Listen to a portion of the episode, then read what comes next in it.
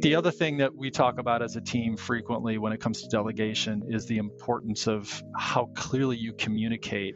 It's one thing to delegate to someone and say, okay, here's the resources you need, this is the objective, but we really talk about how important it is for whoever's receiving the task to then report back, okay, here's what I heard. Just taking that moment to just reaffirm is super crucial to avoid all of the pain that could exist down the road because there's just a slight misalignment of expectations.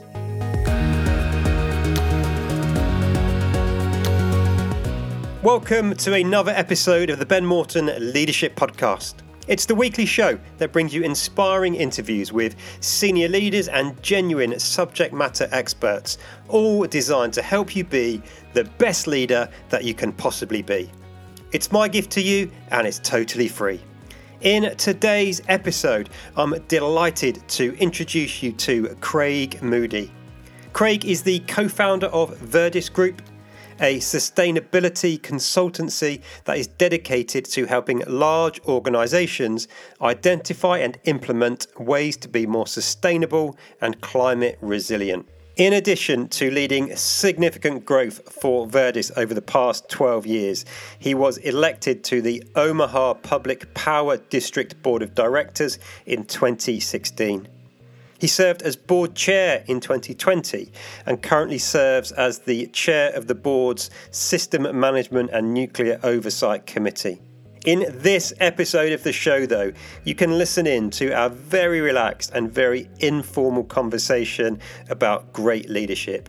And it's absolutely packed full of golden nuggets of practical wisdom. Amongst other things, we speak about being people positive and complexity conscious, which are two of the underpinning principles at Verdis. We explore how you can keep people connected to the vision and the value of planning in a complex and ever changing world. And on top of that, we also had a fascinating and completely unplanned conversation about the importance of embracing healthy challenge within a team. But before we get into this episode, I've got an exciting competition for you. In the show notes, you'll find a competition link that you can click on to win a full set of four books from the authors that I've interviewed in this season of the show. So do take a moment to enter right now and continue expanding your knowledge even further. But for now, though, please sit back, relax, and let's dive right in. Here's my fascinating conversation with Craig Moody. Craig, a very warm welcome to the podcast. It's great to have you with us today. First of all, how are you? Ben, I'm doing good. I really appreciate the opportunity to talk with you today. I'm splendid, prepping for a vacation here pretty soon. So uh, life is busy, but life is really good for me right now. Fantastic. That's great to hear.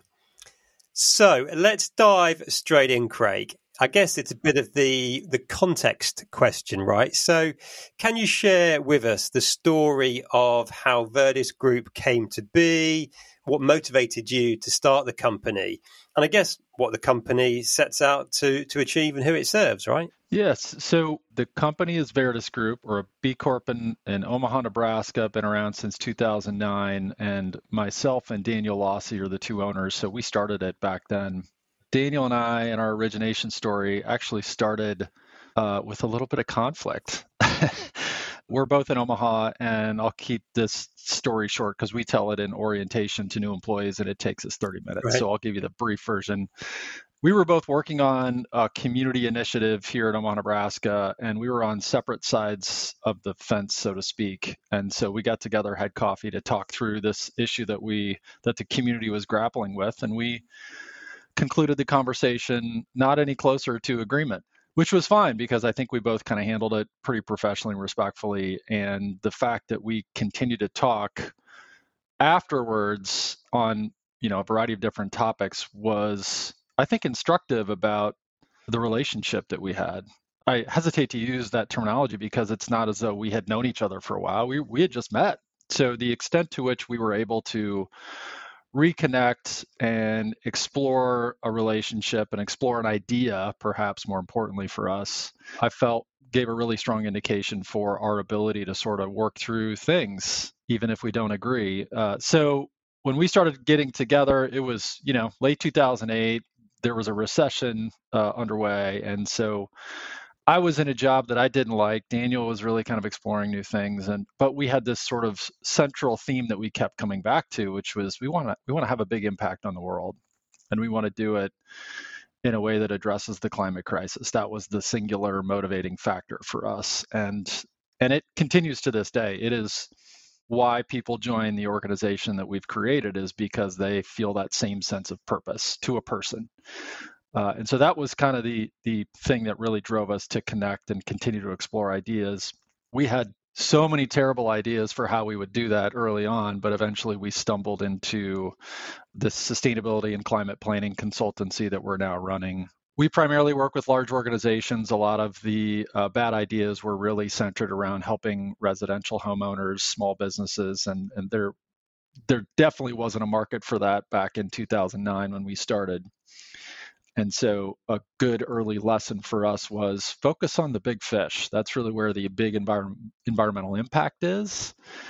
And it's where there's actually a market too, where, where we could get just a little bit of revenue to get us off the ground. So that's that's the very short version of kind of where we started from. So Craig, I'm about to hijack my own podcast here and very very very early doors take it in a completely different direction to to where I thought it would go. What was really fascinating about what you shared there was that your relationship with Daniel, your co founder, sort of started with I'm not sure if you used the word conflict or certainly a, a, different different view about something, which I find it find fascinating, right? I think it's Patrick Lencioni, who is probably one of the world's leading experts on building teams and wrote the book The Five Dysfunctions of a Team talks about the second hurdle or the second thing that stops teams becoming high performing teams is a fear of conflict.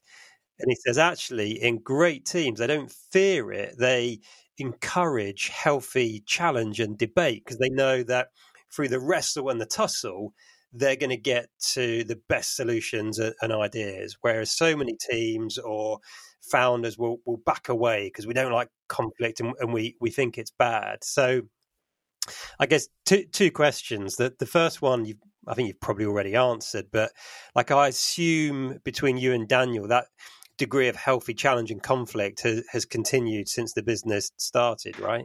Yeah, I think it has. I mean, Daniel and I are very different. I am a finance business MBA. I'm a very sort of linear thinker. Gallup strengths wise, we we use Gallup strengths pretty extensively. I have no Gallup strengths, at least in the top five, in the strategic thinking domain. Mine are relationship based, mine are operationally based. Daniel is heavy on the strategic thinking side. He he's a theology undergrad. He's got a master's in community and regional planning, so he is a big thinker. I describe him as somebody who's always thinking sort of down the road and around the corner. Uh, and so we know that about one another. And the better you know someone, in our case, and the more trust that you have in that alignment on what the long-term objective here is, and again, that that for us that's big impact. Because we're so aligned on that big impact idea, and because we know one another uh, and how we work and how we think, we have yeah hesitate i'm not sure conflict is the right word but there's there's like a healthy tension is maybe a better way to put it. We we we work through problems very differently we come at them very differently and because we know that about one another we have a lot of patience and we give one another a lot of latitude to really explore the stuff and work through it and it's worked. I mean i could have never started this organization by myself and done it the way that we've done it. And Daniel, same. He needed me and I needed him in order for us to be successful. And so we've got a nice little yin yang there. We've not had many, many yelling matches, you know, like I could count them on one hand.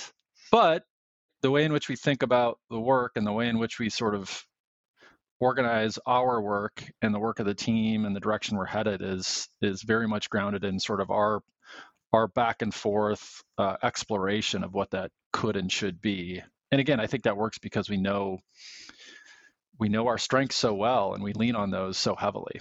So that that being the case, that being, if you want, the the genesis of yours and Daniel's r- relationship, and the fact that it's it's worked well and really helped you get to where you are now, like is that approach, that healthy challenge, that healthy tension, is that an approach that you encourage and try and build into the DNA of the organization? And, and if so, how how do you practically do that? Yeah, well, we try. I, I think it's it's easier said than done because many people who join our organization often talk about once they kind of get in and, and start to understand how we operate, they really quickly tell us, boy, this is really different than anyone anywhere else I've ever worked.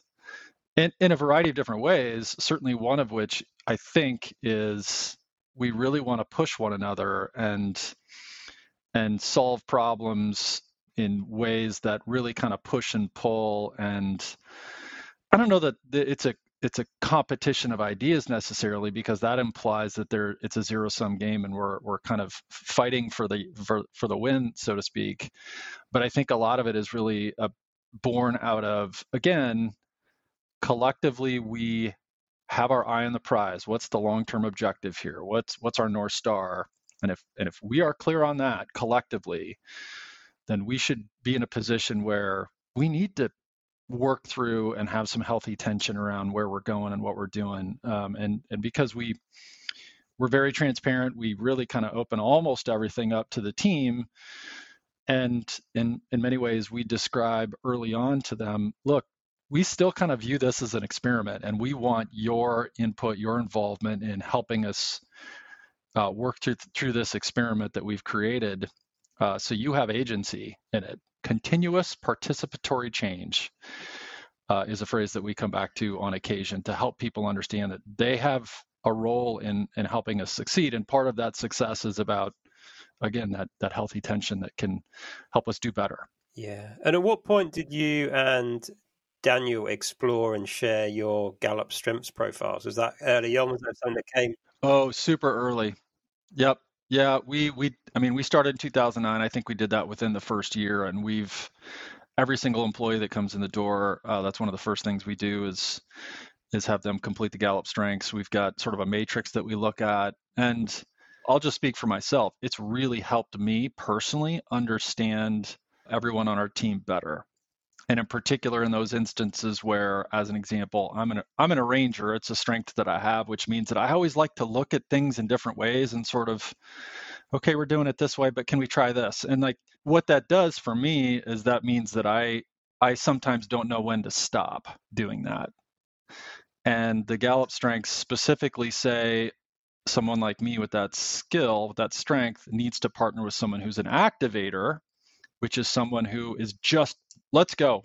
We've got enough information to make a decision. Stop talking about it. Let's go. Uh, and so we have an individual on our team. We haven't had many activators. We have a lot of people that that are like me who really kind of like to slowly make decisions. And so once we got an activator on our team, it was so refreshing. It was so refreshing and so good for the organization in so many ways. And so we again we have this healthy tension of me wanting more information, me wanting to run through it again, and that person saying, nope, we're ready. Let's go. Let's make a decision. Uh, so Gallup strengths have been really, really helpful for us. And that's a maybe one example of why. Yeah, I love that. And the other thing I wanted to pick up on that I heard you mention a few minutes back was I think you said something along the lines of it doesn't really feel like a competition. And whilst you have this healthy tension, it never really feels sort of uh, difficult or, or unpleasant because you and everyone has always got their sort of eye on the on the long long term prize, which I guess in some ways may be kind of easier for an organisation like yours when you're working to such an environmental and, and, and social purpose. But again, on a practical level, how do you make sure that everyone stays connected to that vision and, and, and long long term purpose? Honestly, it's not super difficult for us. I think we have an advantage there because the news about what's happening from a climate crisis standpoint is ever present. We keep close track of that. So we we know definitively that collectively, you know, globally speaking, we're not on the right track. Uh, we've got work to do. So I think all of us sort of feel that inherent urge and that pressure to do more and do better and to help our clients really kind of take action. And and we come back and we talk about our purpose regularly. Everyone knows, I think, if I ask them just kind of pop quiz, what's our purpose for for being? I think they know it. I don't find that we need to sort of hammer that into the heads of the team necessarily, but demonstrating what healthy tension looks like, I think is something that we we need to practice. And you know, for me as a leader, the way that that looks in that instance is is to acknowledge and um, we've got a high five slack channel. So you know i want to give high fives to people who are pushing me who are giving me critical feedback who are really kind of sticking their nose in, in places to really where they're demonstrating that they want to make the organization better. And and and in those you know tight spots where it's uncomfortable as humans right to give negative feedback or to to lean into the tension. And so what we want to do is sort of hold that up and we want to honor it and we want to recognize that kind of demonstration of leading into it. Uh, so that's one of the ways in which we try and at least help. And you know, we got a lot of new people on the team too, so really holding up those examples is something that I think is really important for us. Do you know what? I, I absolutely love that. And that kind of proves to me that um, I'm not an idealist. I'm, I'm I'm not a lone nut in some of the things that, that I talk about. But whenever I talk about trying to I don't know, shift the culture or embed new certain behaviors or create an environment where you've got like high challenge, but it also feels feels very safe.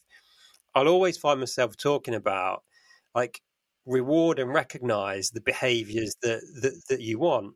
And lots of people on programs will sit and nod and go, oh, yeah, great, that's a great idea. But what you just shared there is a brilliant, simple, practical example of that in being put into practice, right? Just uh, some sort of channel, Slack, kind of WhatsApp, whatever, where you as one of the managing partners can go, hey, I assume this is what you do. Hey, thanks for sticking your head above the parapet and, and chucking in a different perspective.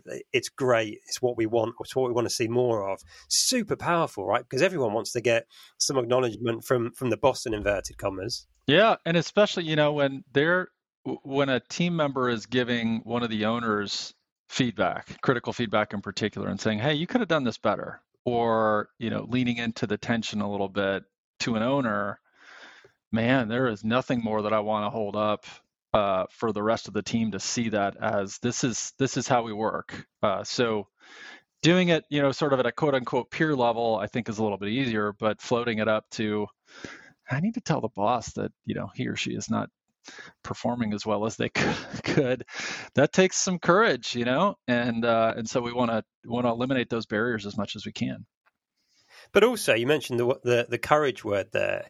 It takes mm-hmm. courage from from you as a leader, and, and Daniel as your co-founder. If he he does the same, so is that just in, inherently you? Is that how you've always operated, or is that something that you, have worked at, or you got some coaching on, and as a result, kind of you, you made a step change there? What's what's that journey look like for you personally? I don't think that it's how I've always operated. I don't think. I think I was perhaps a little bit predisposed to it, but for me that the term that resonates most in as I think about sort of my journey there is vulnerability and I probably would acknowledge that, you know, that's mm-hmm. not something that was talked about a lot as I was growing up or in my early adulthood, but probably more within the last, I would say, five to 10 years, exploring vulnerability and what it really means as a privileged white male in the United States and really understanding sort of where I am and where what my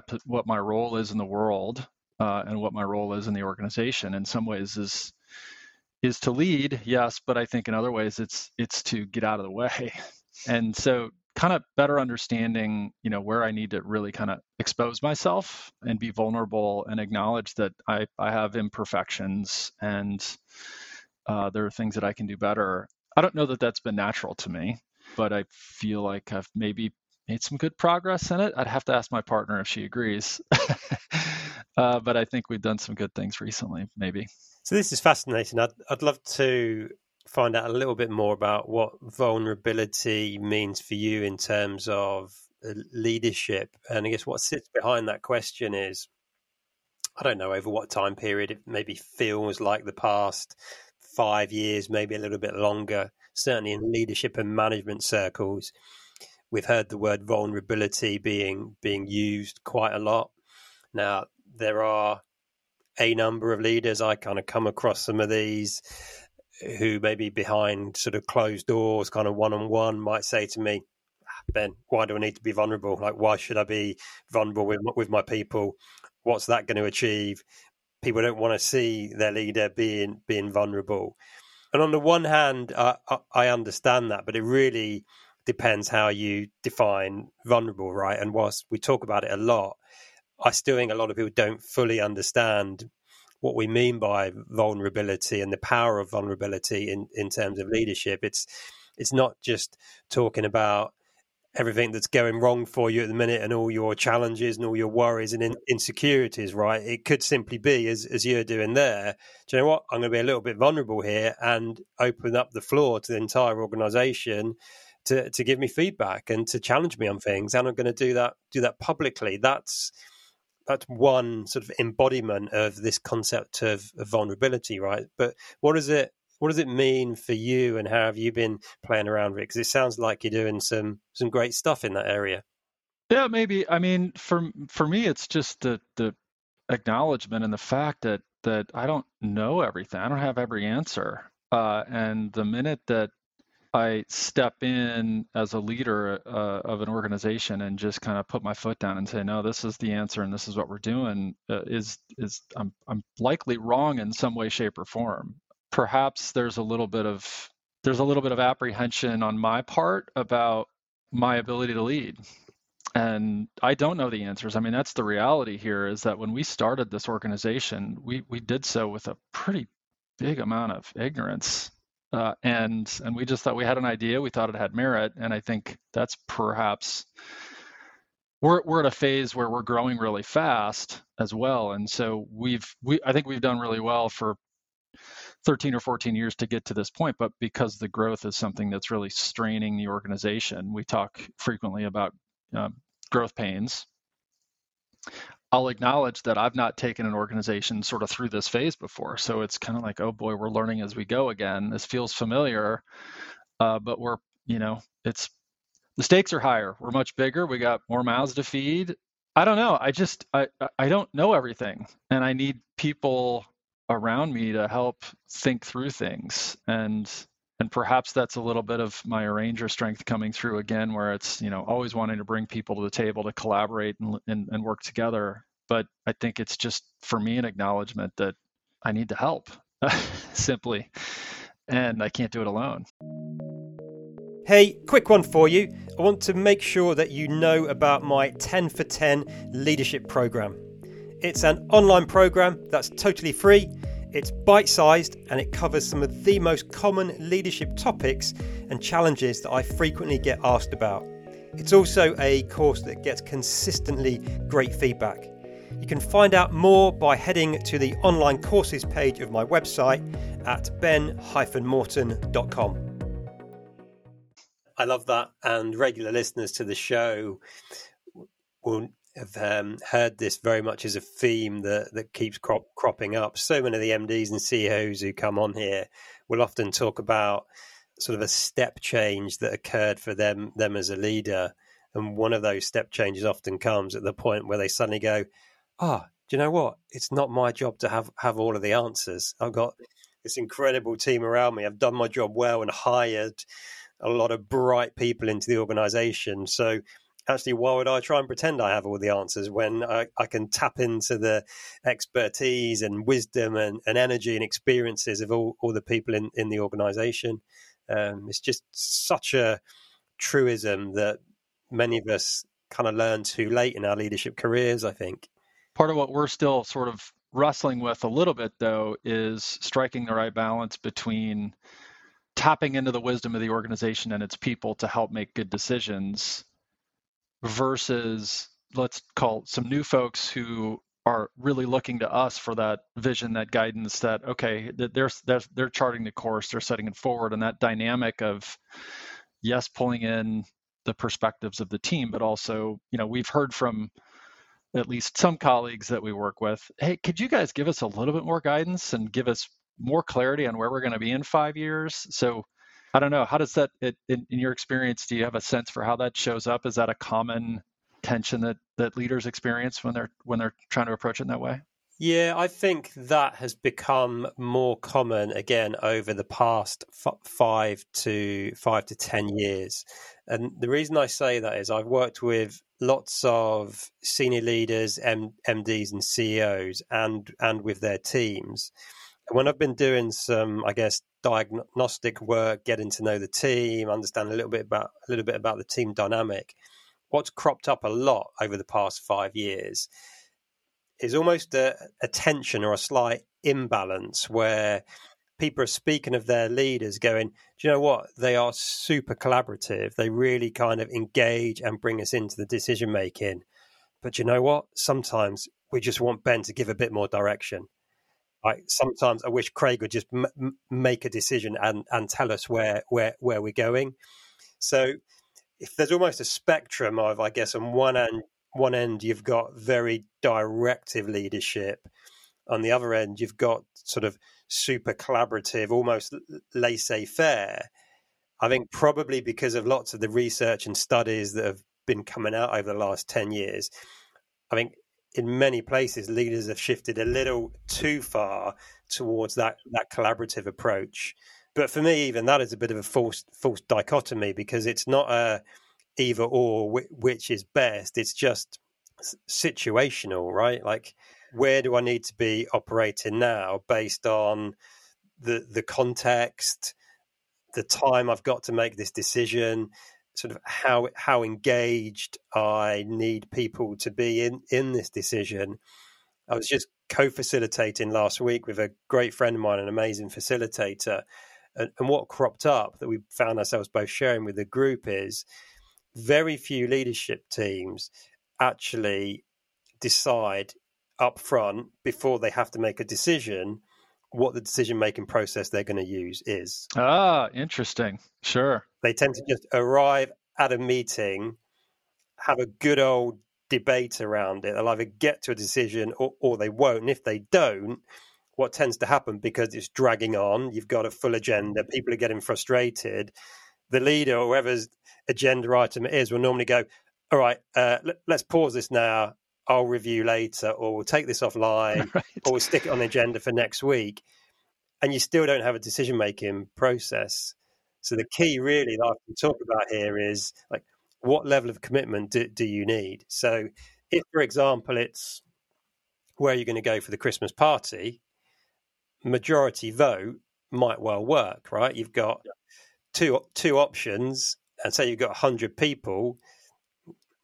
What 60 percent people might vote for one location, forty percent might vote for the other. Now, actually, forty people that's quite a lot of people who aren't happy about where they're going for the Christmas party. right. Does that really matter?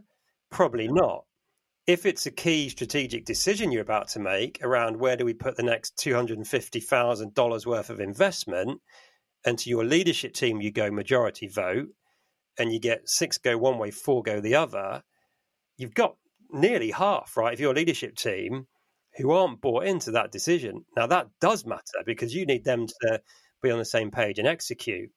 So, in that case, you might have to go for consensus which isn't necessarily the same as unanimous agreement, but we're going to sit around, debate until everybody really feels that their opinion's been understood and listened to, and then then we make a decision. Like they're just two examples, consensus or majority vote, but choosing the decision making process is is key.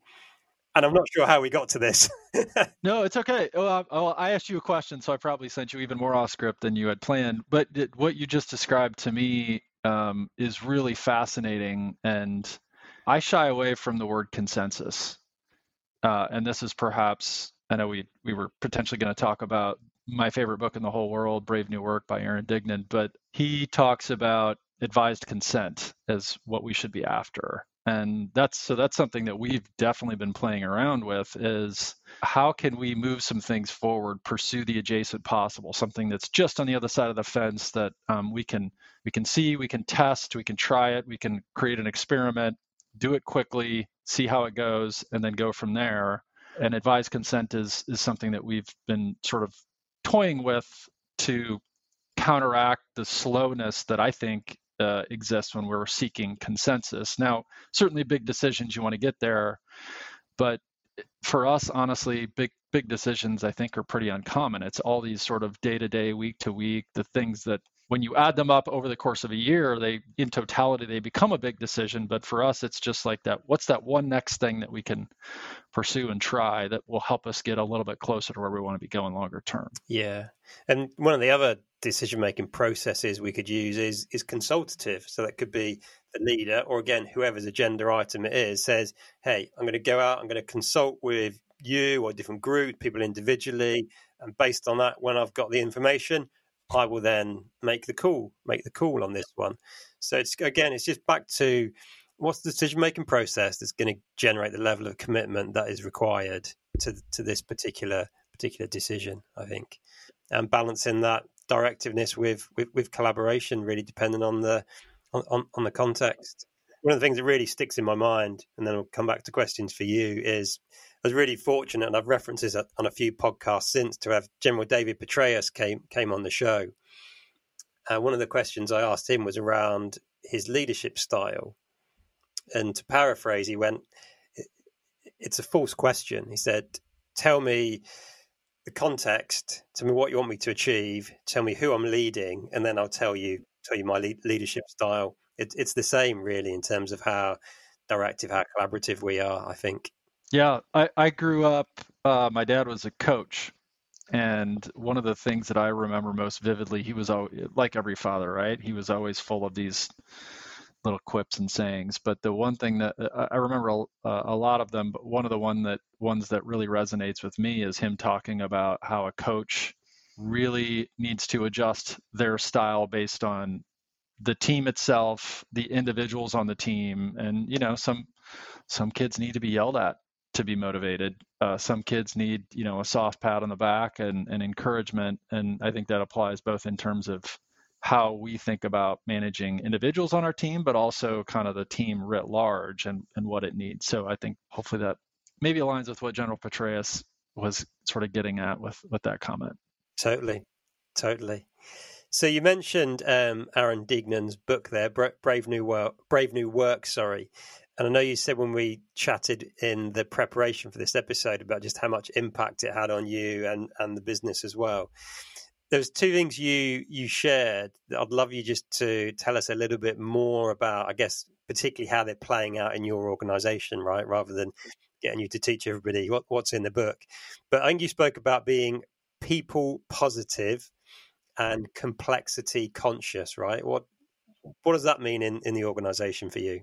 Well, for us, people positive is really about acknowledging that we have a great team of exceptionally smart people who are committed to the purpose. So we want to do everything that we can to put them in a position to be successful themselves, to be the best versions of themselves, even if that means that, you know, they're only with us for a short time and to meaningfully engage them in growing the organization and, and achieving you know the, the, the goals and objectives that we have it's really putting a lot of in some ways honestly a lot of responsibility on them to think as owners and and to to really meaningfully work on getting us where we want to be so that resonated with me partly because we've always talked as an organization, Daniel and I, about being very people centered. So I think it was just the crystallization of what that sort of looks like and and and in some cases I suppose why.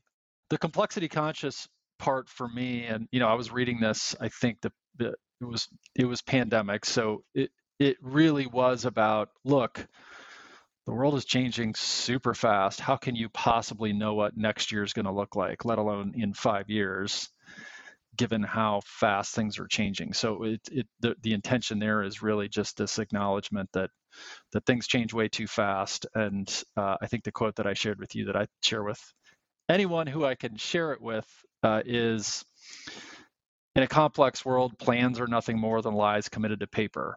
And it, it just really leaned into the the nimbleness that we need and and for me the one of the reasons that that struck a chord uh, there are two reasons honestly one is i'm a planner uh, i like to know multiple steps and i like to map it out and i will put the gantt chart together and so I like that predictability. I like the linear nature of it. And as an organization, we put together plans. Like that's a big service that we offer is a climate action plan that contemplates where an organization is going to be in 2030, 2040, 2050. So for me, it's sort of really forced me to question the merit of that service. And so I think we've in some ways pivoted that service just a little bit to be mindful of the fact that things are just changing really, really fast. And I think that, you know, clearly that's going to continue. Uh, so we, we now have more of a bias for action. We, we yes, we want to help an organization think about where they're going to be in 20, 30, 40, or 50, and you know where they want to get their emissions down to. Perhaps more importantly, we want to help them understand what do they need to do in the next two to three years. Let's get going uh, because the clock is ticking, things are changing, and uh, shame on us if we're trying to help you figure out exactly what you're going to do in seven years because it'll all change. That complexity conscious part of it was probably the thing that really overturned the apple cart in my head a little bit. Yeah. So in terms of that that quote, in a complex world, plans are nothing more than lies committed to paper. You touched just then about what that means for services you deliver to clients and what you help them with. But what does that quote mean that within your own organization you do and don't do now? Has it has it shifted much? Because I'm totally on the same page. Like my first career is in, in the military and probably our equivalent of that phrase was no plan survives contact with the enemy. And then I think Mike Tyson said something similar when he said everyone's got a plan until they get punched in the face, right? But I'm like you. I, I'm still a big, big planner. I will still plan and going into a situation with a plan gives me confidence, but I go in knowing full well the plan is likely to to change and something will crop up that I haven't even anticipated. So then I know I have to be nimble and, and agile, but I will still always plan. So what, what does that look like for, for you guys? I think we're still sort of toying with it a little bit.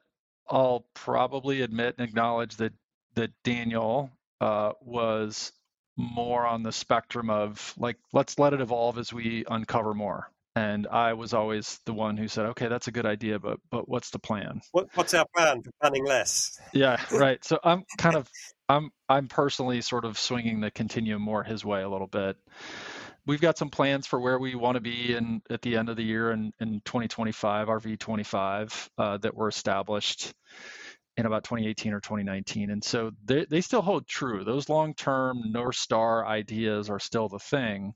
You know, we thought when we first set those goals, we thought, okay, we're going to be doing a lot of municipal climate action plans, working for cities to help them put together these massive, big projects, big climate action plans that, you know, are huge projects. And so we set out to do that and we put a marketing plan together. We pursued all of these municipal climate action plans. We had a couple under our belt, but not many.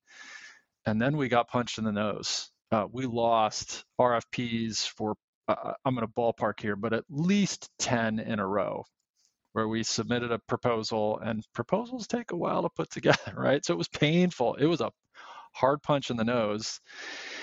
And we said, okay, this is not working.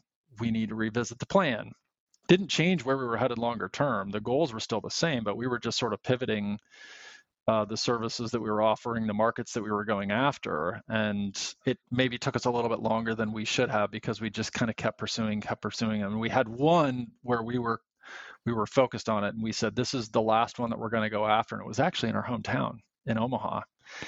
Went after that one, didn't get it either and we said, okay, now we're really done. Like this is not our market. We don't have a right to win in this market, and so the plan has changed. Uh, so I suppose that's probably one of the larger sort of more concrete examples. But I also think that you know, for us from a planning standpoint, I really do think that we're trying to think about our work and the way in which we change our services and the way in which we evolve more on a sort of day by day, week by week basis rather than this long term what does this need to look like? It's it, again the, the term we come back to is adjacent possible. What's what's right on the other side that we can test out and try? That's just an evolution of what we're already doing. Revisit it, do a retrospective, learn something, and then continue to sort of just evolve, evolve, evolve as fast as we can.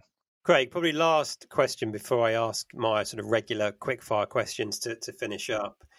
And this is partly a, a question for me in some ways because it's a question I often get asked, and, and I always struggle to, to answer it, but it fits with what we've been talk, talking about here.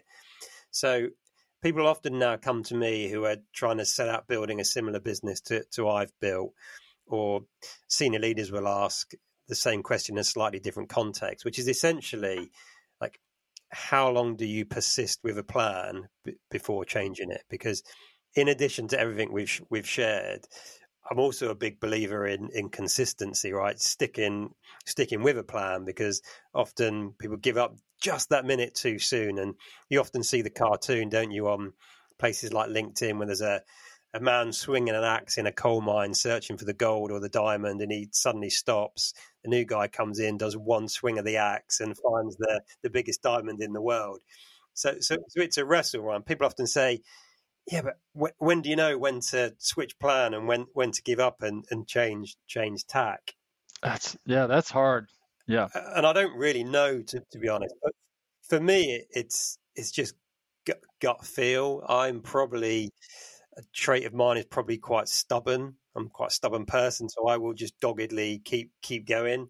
Arguably, I've probably pursued some strategies maybe longer than I should in hindsight, but you can only connect, connect the dots looking backwards, as, Steve Jobs said. Like, do, do you have a, a view on that? When, how do you know when to change tack or when to do a few more swings of the axe? Yeah, I I tend to agree with you that it's that it's gut instinct. I probably gravitate towards hanging on longer than I should. I think is probably my MO if if I'm honest we don't have a scientific approach for sort of when to cut the line or when to leave it in the water. And in some ways, I think this is sort of where we tap into the wisdom of the team and helping to sort of helping us to think through when it's time to. And and you know, to your point, I I wonder if there it's it's on a continuum probably. There, you know, just saying the plan didn't work, let's throw it away and start over is is sort of the the big version of that. But the, you know, there are always just forks in the road and so it's just a different evolution of the plan you know we we we really try to lean into living systems frameworks and think about how would nature respond to that question? And that's something daniel does really well and he thinks about okay well, well nature has been around for a heck of a long time and is doing okay. It's going to probably out survive us as humans.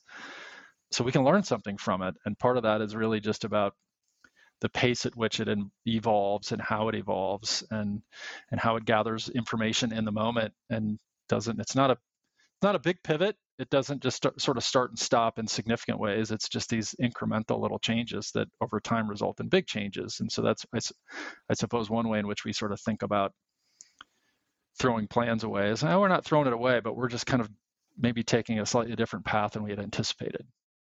Craig, let me ask you my regular quickfire questions. So, number one, what is the one book? Uh, maybe I know this, maybe I don't. What is the one book that's had the greatest impact on you, or the one book that you find yourself recommending to others the most?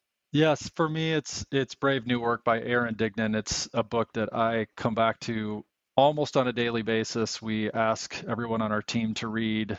It's a huge part of how we're starting to grow our team and, and grow the organization. So that's the that's definitely the one for me. And what is the one item other than your smartphone that you would immediately go out and replace if it were to be lost, broken, or stolen?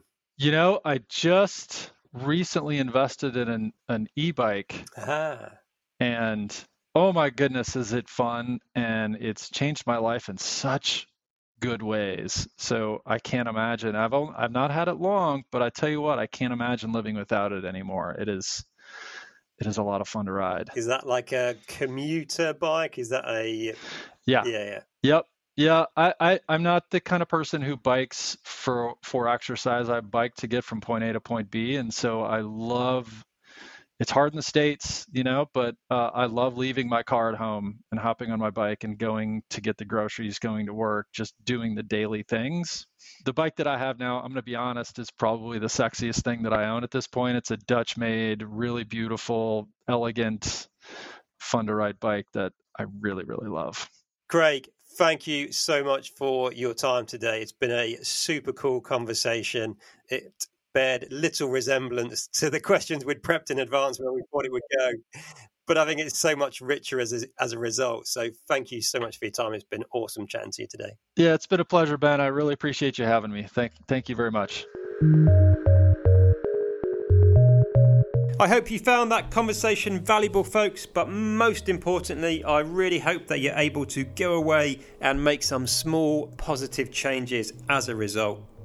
If you did get value from this episode, then please do rate, review, and subscribe via iTunes, as it really does enable us to keep bringing you more and more interviews with fantastic leaders and subject matter experts.